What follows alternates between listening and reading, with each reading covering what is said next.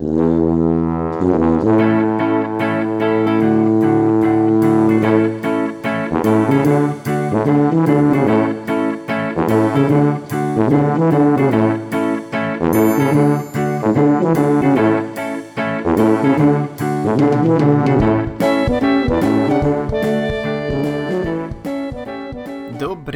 deň, priatelia, ja vás zdravím, vítam vás späť pri ďalšej epizóde Viac než fitness podcastu. Moje meno je stále Jakub Bucko a po júlovej pauze sa vraciame s epizódami v plnej zbroji. V dnešnej epizóde a budem rozoberať tému, ktorá si myslím, že v týchto kruhoch v rámci možno Slovenska, Česka a nie je možno až tak známa, respektíve je to nástroj pre ľudí, ktorí sa snažia o zmenu postavy, ktorý je podľa mňa stále málo využívaný na to, koľko máme dát a informácií o tom, že by mohol byť pre niektorých, ľuďoch, pre niektorých ľudí vhodný. A jedná sa o tzv. diet breaks. Nebudem prekladať tento názov, takže pre ľudí, ktorí nenavidia anglické názvy, ospravedlňujem sa, nie. A budeme používať názov diet break, čo uh, ultimátne znamená určitý nejaký break, nejakú pauzu počas diety, počas kalorického deficitu a v ideálnom svete cielenú pauzu, hej, naplánovanú pauzu a kontrolovanú pauzu. A ja som prvýkrát počul o tomto koncepte a niekoľko roka, rokov dozadu a v rámci tvorby Laila McDonalda, ktorý pff, už okolo roku 2006-2007 si myslím, že o tomto hovoril a rozprával. Lyle má úžasnú vlastnosť, že on všetko vie skôr, ako to príde na povrch eh, v rámci výskumu a ako sa to chytia iné, iné persony v rámci fitness priemyslu. Ale on už, už vtedy vlastne nejaké takéto pauzy cieľané počas kalorického deficitu popisoval uh, vo svojej knihe Guide to Flexible Dieting. A opieral sa najmä o takú kurióznu štúdiu, ktorú si myslím, že už tu som na, v rámci podcastu spomínal, kedy v jednom výskume dali uh, vedci vlastne skupine ľudí uh, cieľené voľno od dietovania alebo nejakého cieľného chudnutia, kalorického deficitu s tým, že chceli vlastne sledovať, ako veľmi uh, vlastne kontraproduktívne to je v rámci chudnutia a že vlastne ten, ten návrat k tomu dietovaniu op- op- potom je oveľa komplikovanejší ale vlastne to bola failnutá štúdia, pretože nezistili nič, lebo práve naopak im to prospelo a nemali žiadny problém s návratom uh, do toho režimu prísnejšieho povedzme. A odstedy vlastne veľmi málo nejakých dát na túto tému, takých cielených, že ako teda takáto prestávka od dietovania cieľená môže pozitívne vplývať na ľudí. Uh, bolo nejak zozbieraných, tá, tá literatúra nie je mega silná, no sú štúdie, ktoré naznačujú, že aby tam mohol byť nejaký benefit. A v jednej, v jednej z nich vlastne porovnali dve skupiny ľudí, a obezných mužov, a ktorí vlastne jedna skupina dietovala 16 týždňov a druhej skupine a, predlžili túto dietu tým, že dva týždne boli vlastne v kalorickom deficite a dva týždne si zobrali ten tzv. diet break, že sa vlastne vrátili na vyšší príjem a potom znova pokračovali. Tým pádom sa im tá dieta prakticky dvojnásobne predlžila čoho sa ešte dotknem dnes, že či je to vlastne negatívum alebo nie. A napriek tomu, že boli v rovnakom vlastne deficite po celý čas, len jedným to zobralo uh, dvakrát viac času, tak tá skupina, ktorá vlastne tie diet breaky mala, tak schudla viacej tuku a aj niektoré metabolické adaptácie, ktoré bežne na, nastávajú počas deficitu v rámci hormónov smerom dole, tak neboli také markantné ako u skupiny, ktorá tie diet breaky nemala. A to, bola, to je vlastne veľmi akože zaujímavá Matador study, sa to volá, ak by si to niekto chcel pozrieť, ktorá bol, bol taký wake-up call pre ľudí, že á, ok, možno tu na niečo môžeme prísť, čo môže ľuďom pomôcť. A čo to teda konkrétne tá, ten diet break je? Ako som spomínal, je to vlastne určitá cieľená pauza počas a, dlhotrvajúceho deficitu, ktorého cieľom je schudnúť tuk, s tým, že človek si naplánuje vopred alebo možno reaktívne, intuitívne vezme určité voľno, ktoré spočíva vyslovene v tom z uh, hľadiska tej výživy, že sa vlastne navýši príjem na maintenance, teda udržiavaciu hodnotu toho príjmu, pri ktorom by tá váha nemala klesať ani stúpať. A to je vlastne základná nejaká definícia a parametr toho diet breaku, že človek cieľene nedietuje a vychádza z toho deficitu na ten udržiavací príjem. Čo sa týka dĺžky diet breaku, že ako dlho teda byť, koľko dní alebo týždňov byť na takomto vyššom príjme v rámci toho deficitu, tak ono sa to samozrejme rôz, rôzni a závisí to primárne od toho, v akej pozícii sa človek nachádza. Jo? Pokiaľ niekoho cieľ je proste chudnúť a nemá nejaký deadline, do ktorého potrebuje byť na určitej váhe alebo v určitej forme, výsť napríklad kulturisti, hej, bikini fitnessky, ale aj váhoví atleti, ako napríklad trojbojári alebo iní športovci, ktorí súťažia v rámci váhových kategórií, tak tie diet breaky určite môžu byť viac možno autoregulované, možno ich môže byť viac, možno sa tá dieta takýmto spôsobom môže o niečo viacej natiahnuť a nie je tam nejaké to časové obmedzenie. Lyle hovorí v niektorých článkoch a publikáciách o tom, že minimum uh, diet breaku pre neho je akože 7 dní, 7 až 14 dní bežne, kedy sa vlastne človek drží na tom vyššom príjme. Ono je to aj praktické, hej, keď si zoberieme, že väčšina ľudí rozmýšľa v rámci týždňov a dní a nejak špekulovať s nižším počtom tých dní môže byť zbytočná komplikácia. Ja osobne s klientkami niekedy zaradím aj 5 dní diet break, niekedy aj 4 dní, niekedy naopak 7 dní. Veľmi záleží od kontextu. Ešte snad nikdy som cieľne nezaradil diet break, že 14 dní. Väčšinou, ak je to podľa mňa, ak je to proste viac ako 7 dní, tak už hovoríme o nejakom krátkom udržiavaní cieľnom, čo sa týka nejakej konkrétnej fázy. Hej, to už je taká maintenance fáza uh, za mňa, ale to je asi len hra s nejakými slovičkami a definíciami ale tá samotná dĺžka sa odvíja primárne od cieľa toho človeka, od toho, či má nejaké časové obmedzenie, pretože či chceme alebo nie, akokoľvek môžu pozitívne vyznieť v rámci niektorých dát a literatúry tie diet breaky, tak stále je to čas, ktorý človek strávi mimo energetického deficitu a teda nechudne tuk. A dostaneme sa k tomu, že prečo, napriek tomu, že je to možno kontraproduktívne pre niekoho, že veď chcem schudnúť, prečo by som cieľene nechudol nejaké obdobie, že prečo napriek tomu to nejaké benefity má, tak pre niekoho, ktorý v daný dátum v daný termín chce a potrebuje byť v určitej forme, prípadne na určitej váhe, tak uh, stráca možno taký ten luxus tej benevolentnosti v tomto a musí počítať s tým, že OK, ja si nemôžem dovoliť toľko diet breakov, respektíve také dlhé diet breaky. V rámci tejto prípravy alebo tohto deficitu, tejto fat loss fázy, pretože je to čas, ktorý ja nebudem chudnúť a ja potrebujem schudnúť toľko a toľko tuku do takého takého dátumu. Jo? Ale pre tých ľudí, ktorých sa to netýka, tak je tam tej, toho wiggle room, toho priestoru na určitú autoreguláciu oveľa viac. A teda, aké sú benefity takéhoto diet breaku a prečo vôbec by sme uvažovali nad tým, že v čase, kedy chceme chudnúť, by sme vyšli z energetického deficitu a celne nechudli. A začnem tými psychologickými, lebo tie si myslím, že sú pre väčšinu bežných ľudí možno aj dôležitejšie ako tie fyziologické. A tých aspektov je mnoho, ale pre mnoho ľudí je to možno šanca a nejakým spôsobom veľmi dlhú dietu, obzvlášť pokiaľ sa jedná o niekoho, kto má alebo chce schudnúť viacej kil, hej, že sa nebavíme len o nejakých 2-3 kilách, ale možno viacej, hej, 10, 15, 20, tak je to možnosť ako si, ako možno nejak vizuálne, tak akože si predstaviť a rozdeliť tú, ten dlhodobý deficit do takých menších častí, do takých menších čankov a možno mentálne sa to niekomu zvládne ľahšie. Hej, že OK, miesto toho, že ja to sa teraz pozerám na 16 týždňov deficitu, tak sa budem pozerať na ďalšie 4 týždne deficitu a potom príde diet break. Alebo na ďalších 8 týždňov deficitu a potom príde diet break. Takže to je, myslím si, jeden uh, z tých psychologických uh, benefitov diet breakov hlavne pre ľudí, ktorí majú toho viacej, čo chcú, čo sú schudnúť a teda ten deficit je pre nich dlhodobá záležitosť.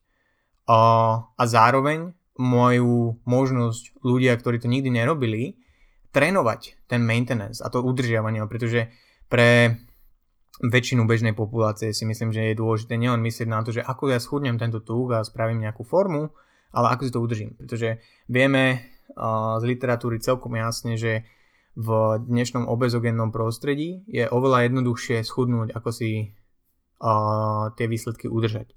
A práve ten diet break môže byť pre niekoho priestor a možnosť, ako si možno trénovať. Aha, že OK, tu mám teraz vyšší príjem, ale stále sa snažím dbať na určité zdravé návyky, ktoré som si vybudoval, ktoré mi možno pomohol vyformovať aj ten kalorický deficit, ale som na vyššom príjme. Možno si tam môžem zaradiť nejak, nejakých viacej nejakých fun foods, to nazvime, ktoré som proste teraz až tak nezaraďoval, lebo viem, že by mi zobrali príliš veľký, uh, príliš veľkú časť toho príjmu, ktorý mám. A teraz môžem, možno dostávam viacej flexibility do rúk tým, že ten príjem mám vyšší. Hej? A zároveň si človek uvedomí, že aha, ok, ja ten deficit síce mám na dlho, ale nie je to do konca života. Pretože toto, ten diet break možno viacej približuje a reprezentuje uh, mne osobne ten udržiavací, ten lifestyle moment toho, toho, tej diety, toho stravovania. Jo? Takže to sú podľa mňa také hlavné psychologické benefity toho diet breaku ako takého pre bežnú populáciu.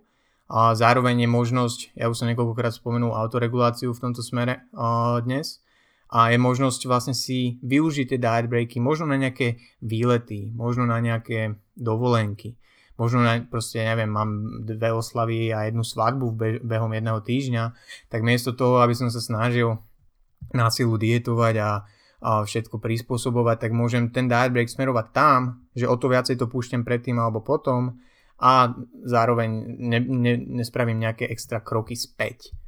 A na druhej strane sú tie fyziologické benefity, ktoré sa v tej literatúre črtajú, že by mohli byť celkom zásadné a významné pre a niektorých ľudí. A to je hlavne to, že ja už som spomínal v niektorých podcastoch, či už v rámci toho, keď sme sa bavili o nejakom spomalenom metabolizme a teda, že počas kalorického deficitu to telo sa jednoducho do, mieru, do určitej miery prispôsobuje tomu deficitu, tomu nedostatku tej energie a znižuje hladinu alebo produkciu niektorých, niektorých hormónov. Hej. A tie diet breaky môžu byť v tomto smere pozitívnym aspektom, a hlavne v tom, že spomalia, nepoviem, že z nejakého dlhodobého hľadiska vrátia späť, ale spomalia a práve tú downreguláciu, hej, že pokles hladiny tých hormónov. Hej, tie adaptácie, ktoré proste vznikajú v rámci toho deficitu, nemôžu byť samozrejme úplne reverznuté bez toho, že človek by nabral, neviem, nejaký tuk naspäť, pretože aj to, že stráca hmotnosť sám o sebe, uh, sám o sebe spôsobuje niektoré z tých adaptácií. A to dokazuje práve tá Matador study napríklad, kedy tie adaptívne zmeny v rámci toho metabolizmu boli signifikantne menšie v tej skupine, ktorá využívala tie diet breaky. Takže podľa mňa je to určite niečo, čo stojí za zváženie a na, za nejakú strategickú implementáciu do tej diety. A myslíme na to, že tá štúdia, tá Matador study bola robená na obezných mužoch. To znamená, že napríklad pre ženy by to možno mohlo mať ešte viacej benefitov, keďže vieme, že oni trošku výraznejšie reagujú na, na nedostatok tej energie, čo energetický deficit so sebou prináša.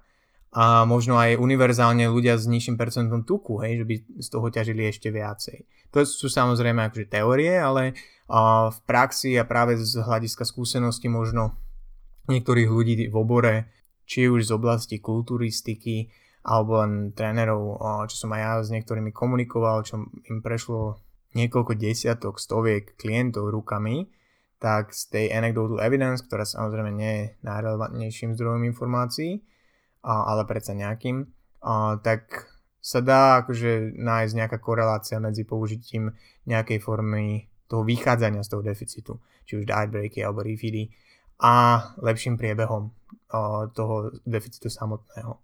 Ďalšou výhodou tých diet breakov môže byť zlepšená regenerácia a náraz síly, doplnenie glykogénu, hej, čo ovplyvňuje pozitívne ten výkon v tom gyme.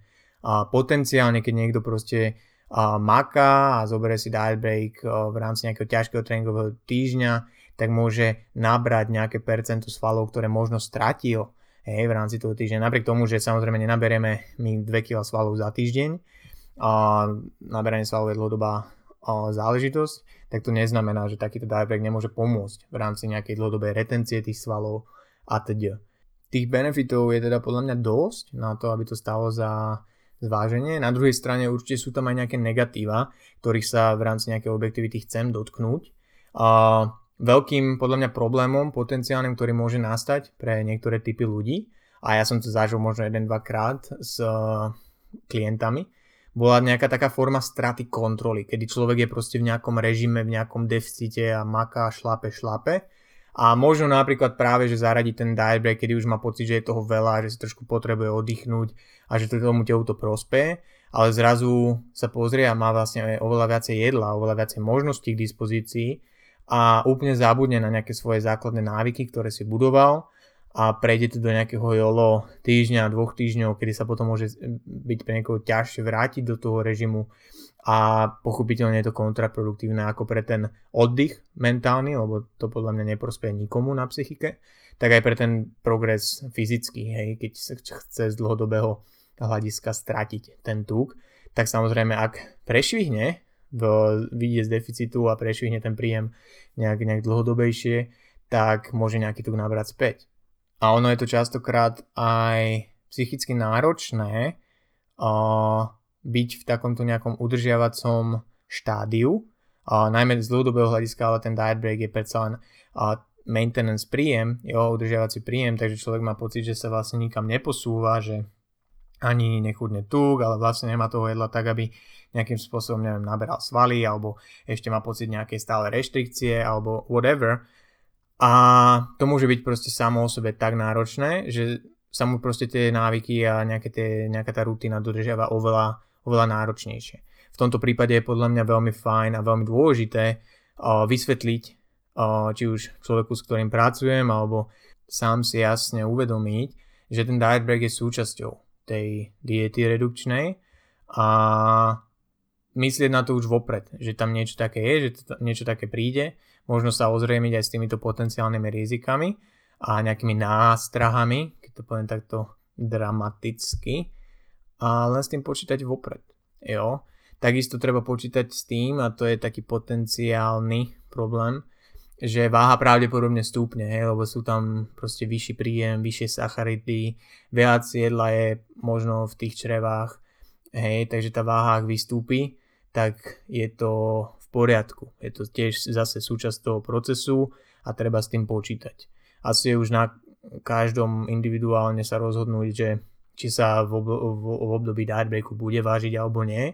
Ja osobne nemám rád, keď sa zatvárajú oči nejakým spôsobom pred realitou a zároveň to podľa mňa akože zabraňuje nepriamo človeku sa vyrovnať s nejakými fluktuáciami tej váhy a pochopiť, že vyššia váha nerovná sa naberanie tuku, ale naopak môže sa rovnať lepšiemu výkonu v gyme a teda. Takže to je na každom samostatne, aby sa rozhodol, či sa bude vážiť alebo nie ale ten nárast váhy je tam možný. Niekedy, a nestáva sa to len občas, stalo sa mi to už niekoľkokrát a niekedy sa, no, by som povedal, že to stáva častejšie, ako fakt, že stúpne tá váha, tak je, že práve naopak klesne tá váha.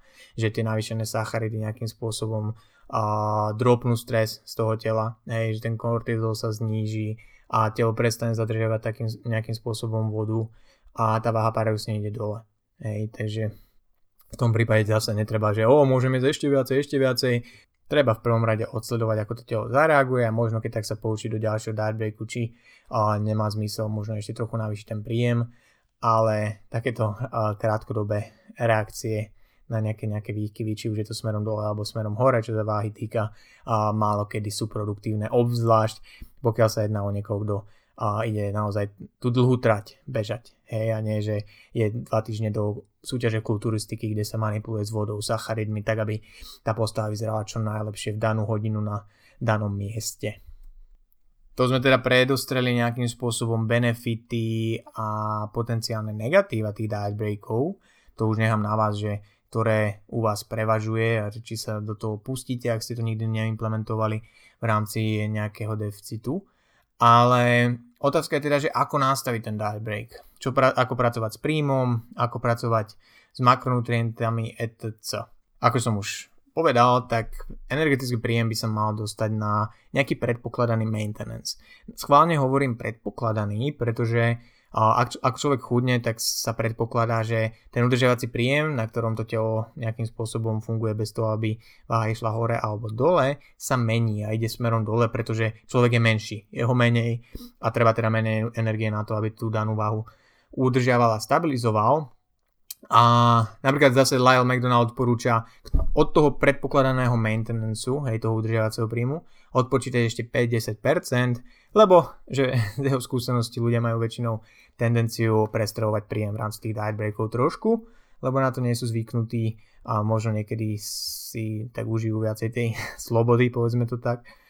A že je to taký, taký safe bet, že ešte trošku to podseknúť a môže byť. Hej, ja osobne to robím tak, že vždycky podľa posledných dvoch, troch týždňov a podľa pohybu váhy cca vypočítame, že aký to bol deficit a o toľko navýšime ten príjem a zatiaľ som nepostrehol nejaké, nejaké negatívne následky toho. A čo sa týka makronutrientov, tak začnem bielkovinami, lebo s tými sa nič nedie. Tie nemáme prečo zvyšovať, nemáme ich prečo znižovať, pokiaľ sú na dostatočnom príjme v rámci toho deficitu. A to by mali byť, hej, lebo v rámci deficitu je to dôležitý, veľmi dôležitý makronutrient, tak nemáme prečo s nimi manipulovať a hýbať. A veľmi dôležitý a najdôležitejší makronutrient v rámci toho diet breaku aby sme išli najmä teda po tých fyziologických uh, benefitoch, tak sú sacharidy, pretože to je makronutrient, na ktorý najviac reagujú hormóny ako je leptín, hej, hormóny štítnej žľazy a teda. A sú tam dokonca možno nejaké dáta nepriame v literatúre, že nejaká aj absolútna hodnota tých sacharidov môžu korelovať s lepším uh, hormonálnym zdravím, najmä napríklad u žien v rámci deficitu a uh, môžu byť spájané s nejakými neskoršími, ak vôbec, narušeniami menštruačného cyklu a teda. A tu nejakú absolútnu hodnotu sacharidov vám akože nepoviem, že nejaké univerzálne číslo, ale osobne by som uh, tuky držal minimálne na, nejakom, na nejakej hodnote 0,6 až 0,8 gramu uh, na kilogram hmotnosti v rámci, v rámci toho diet breaku. Ak uh, boli vyššie uh, v rámci toho deficitu alebo toho rozdelenia, keď človek bol v tej diete alebo v tej redukčnej diete, o, tak je možné ich znížiť alebo ostať rovnako. Ja osobne som vždy radšej, radšej predpisujem vyššie carbs a rozumné až nižšie tuky v rámci toho diet breaku práve preto, že čím viac tých sacharidov, tak tým väčšia šanca je, že tie hormóny na to zareagujú a tie adaptácie sa trošku spomalia, ak nie jemnúčko vrátia späť. A zase na druhej strane to je možno pre niekoho, kto nejakým spôsobom dietuje. Možno si až tak precízne ani nesleduje makra, ale ide mu to proste dole, chudne, ale vie, že možno by nejaké z týchto benefitov toho diet breaku ocenil, tak možno na, ne, na takýto typ človeka je to príliš veľa údajov, príliš veľa čísel, príliš veľa detailov, ktoré si proste nemá nejakým spôsobom záujem sledovať. A v takom prípade sa dá k tomu pristúpiť aj taký, že fakt, že voľnejší týždeň, v rámci toho jedla možno ísť na nejakú, ja neviem, uh, viac sacharidové jedlo, čo si človek proste nejakým spôsobom odopieral, hej, ja neviem, cestoviny, pizza a teda. Čo by som z toho veľmi nerad robil nejaký uh, náznak cheat days alebo cheat weeks, to určite nie. Ale keď niekto proste nejakým spôsobom to nechce riešiť až do takých detailov, tak proste navýši ten príjem nejakým spôsobom a snažiť sa vyberať si možno sacharidovejšie jedlá, tak aby zase to nebol extrémny surplus, tak aj to určite bude mať nejaký pozitívny efekt. Ja osobne z mojej skúsenosti oveľa radšej a sa snažím tie návyky a tie hodnoty držať relatívne striktné, tak aby to bol cieľený diet break, kontrolovaný diet break, obzvlášť pokiaľ niekto zvyknutý na to si trekovať makra, tak aby tam nebola zrazu veľká zmena, že teraz si nemusíš vôbec trekovať makra a v rámci toho diet breaku a teda. Hej, takže čím viac sa to bude podobať na ten režim, ktorý mal človek v rámci toho deficitu, najmä čo sa týka nejakých návykov a takého prístupu k tomu zdravému stravovaniu, tak tým lepšie, podľa mňa. A posledná z takých otázok, podľa mňa, ktorá môže vzísť v rámci tých diet breakov je, že ako často ich zaraďovať. A zase tu neexistuje úplne univerzálna odpoveď, ale záleží to najmä na tom, koľko percent tuku človek chce vlastne zhodiť a ako rýchlo sa teda telo adaptuje, čo vieme, že čím je človek leaner, tým rýchlejšie pravdepodobne tie adaptácie nastávajú a zároveň ako rýchlo dietuje. Jo, to znamená, že čím je agresívnejší ten deficit, tým častejšie pravdepodobne tie diet breaky a, budú na mieste.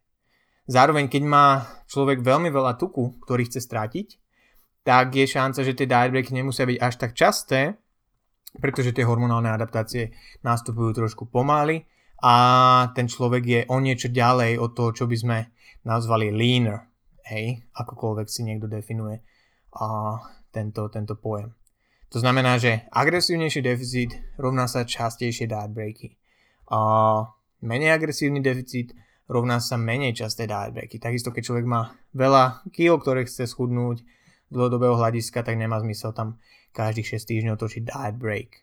Naopak niekto, kto je veľmi lean alebo sa blíži k nejakým fakt, že nízkym percentám tuku alebo kulturisti, ktorí sa pripravujú na súťaž a môžu si to dovoliť z časového hľadiska alebo to zakomponujú do toho celkového plánu, do tej prípravy už vopred, tak môžu mať ten break možno častejšie a budú z neho benefitovať práve pre nejakú zlepšenú regeneráciu, retenciu svalov, alebo práve možno, že negovať tie adaptácie, ktoré už v tých štádiách sú o niečo agresívnejšie. Ďalší z takých aspektov, ktorý ja osobne ako coach zvažujem, keď niekomu idem zaradiť diet break, tak je, že ako sa mu vlastne darí dodržiavať ten deficit, v akom stave máme taký ten mindset a tú konzistentnosť v rámci toho deficitu a tam sú potom dve možnosti, že bude to o tom, že OK, už je tá únava z toho deficitu nakumulovaná, ten človek viem, že je proste hard worker, že proste maká, ale už je to proste všetko ťažšie, ja neviem, možno horšie spí, má chute na kraviny, nevie sa nejakým spôsobom premôcť. Možno tu zaradíme ten diet break, aby sme trošku uh, znížili takú tú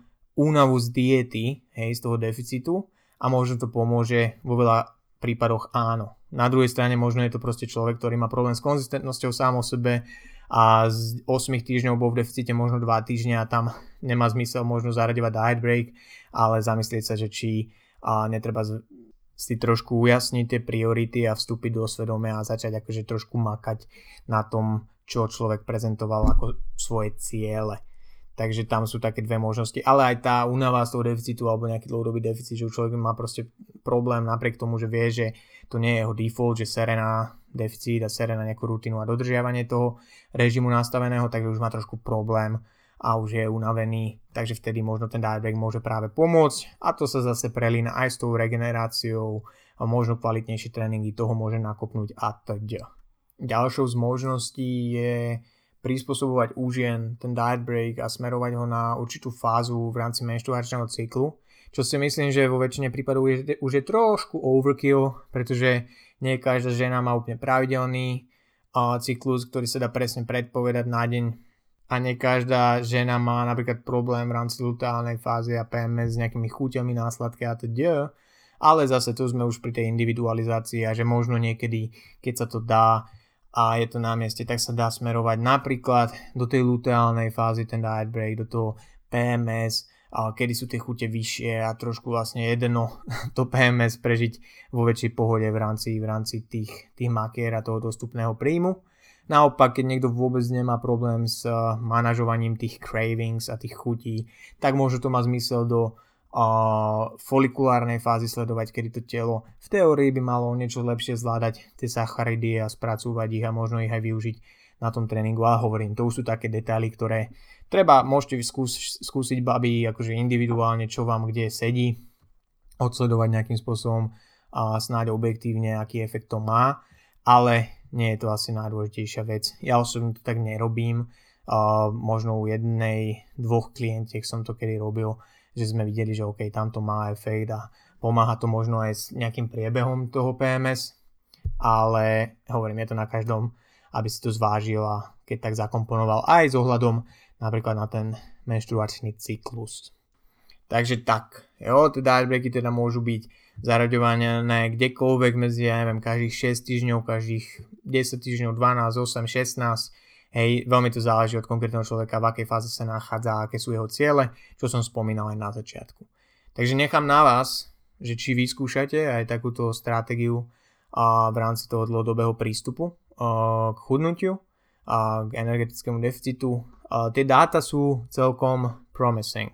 Jo, že ukazujú, že by tam mohli byť tie benefity naozaj stabilné a treba počítať s tým, že diet break znamená doslova pauza od diety. Jo, to znamená, že to je moment a čas, kedy nedietujeme. A keď sa pozrieme ešte raz na tú Matador study, tak ono je to všetko pekné a znie to super, hej, že oni schudli viacej tuku, menej výrazné met- a tie metabolické adaptácie. Ale na čo treba tiež myslieť je, že tá dieta im trvala dvakrát dlhšie. To znamená, že nie 16 týždňov, ale 31 týždňov boli v tom deficite. Jo, pre niekoho je to dobrý trade-off. Pre väčšinu ľudí, keby ste im dali túto pilulku, tak si povedia, že ja chcem to najrychlejšie, čo najrychlejšie a teda. Ale to sú väčšinou aj tí ľudia, ktorí majú problém s udržaním výsledkov. Takže treba to zvážiť. Hej, z mojej skúsenosti tie, tie diet breaky majú efekt a ja ich využívam pravidelne s babami, častokrát to spájame s deloadami hej, že keď je ľahší tréningový týždeň, tak tam zvýšime jedlo, čo zase, hej, trošku odvádza pozornosť od toho, že preboha, teraz mám menší výdaj, netvičím tak tvrdo, nemôžem ja jesť, jesť viacej predsa, tak to odvádza pozornosť trošku k tomu, že aha, regenerácia je dôležitá, budem sa lepšie cítiť, bude sa mi lepšie cvičiť, ten, ten úvod ďalšieho mezocyklu, OK. A to si myslím, že môže pekne zapadnúť do toho takého obrázku, že neriešime len číslo na váhe, neriešime len to, ako vyzeráme v zrkadle, ale zaujíma nás aj ten výkon a to, ako sa cítime a pomimo toho, keď nemáme pred sebou zrkadlo. Jo, lebo to je štvrtorade, treťorade a teda. Takže tak, deti moje osprostené. Toľko na dnes odo mňa. Ak ste zvládli dopočúvať túto epizódu až dokonca, tak vám ďakujem. Verím tomu, že ste svoj čas neobetovali úplne k ničemu, ako by povedali bratia Češi. A ja sa s vami počujem na budúce. A nezabúdajte, že fitness by malo váš život obohatiť a nie sa ním stať nevyhnutne. Ahojte.